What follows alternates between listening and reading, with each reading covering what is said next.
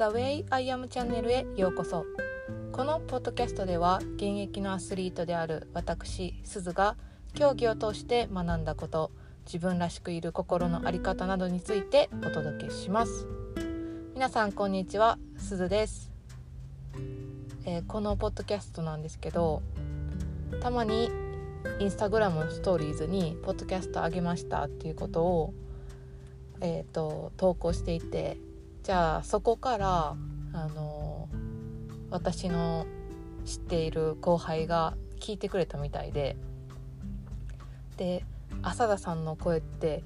落ち着きますよねって言ってくれたんですよ。めちゃくちゃ嬉しかったです、まあ、自分の声ってやっぱり自分ではなかなかいい風に認識できないというかあんまりいい印象っていうのはないんですけど。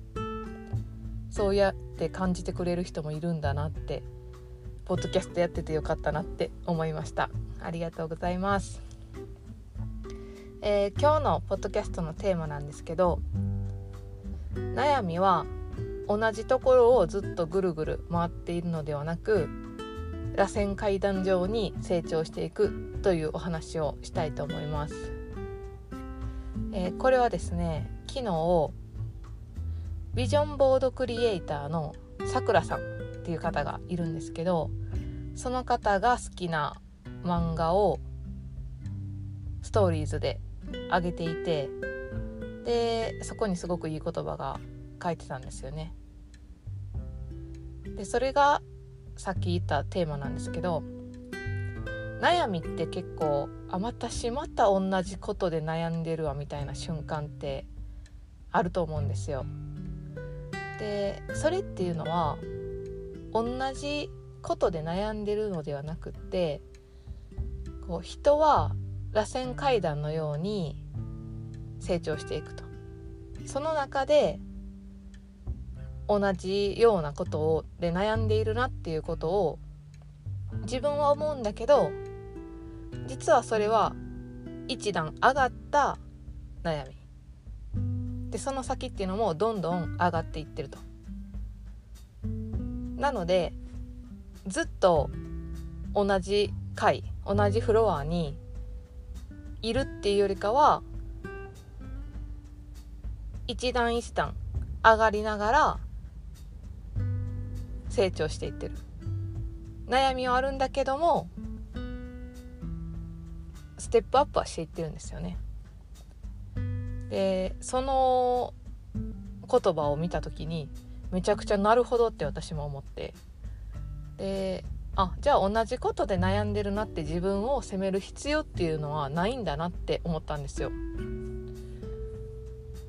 なのでもし今そういう悩みがある方はどうぞ自分を責めずにあ私は同じことで悩んでるように見えて螺旋階段のようにステップアップしていってるんだなっていうことを感じてください。うん、今日はそんな感じです。で、えーと、ご紹介したあのビジョンボードクリエイターのさくらさんなんですけどビジョンボードっていうのは自分の理想とする姿を可視化してその自分の目標にえー、近づいていきましょうっていうものなんですね。でそれを自分で作る理想となる姿となる女優さんとか映画のシーンとか、えーえー、言葉とか自分が住みたい家とかそういうのをこう紙に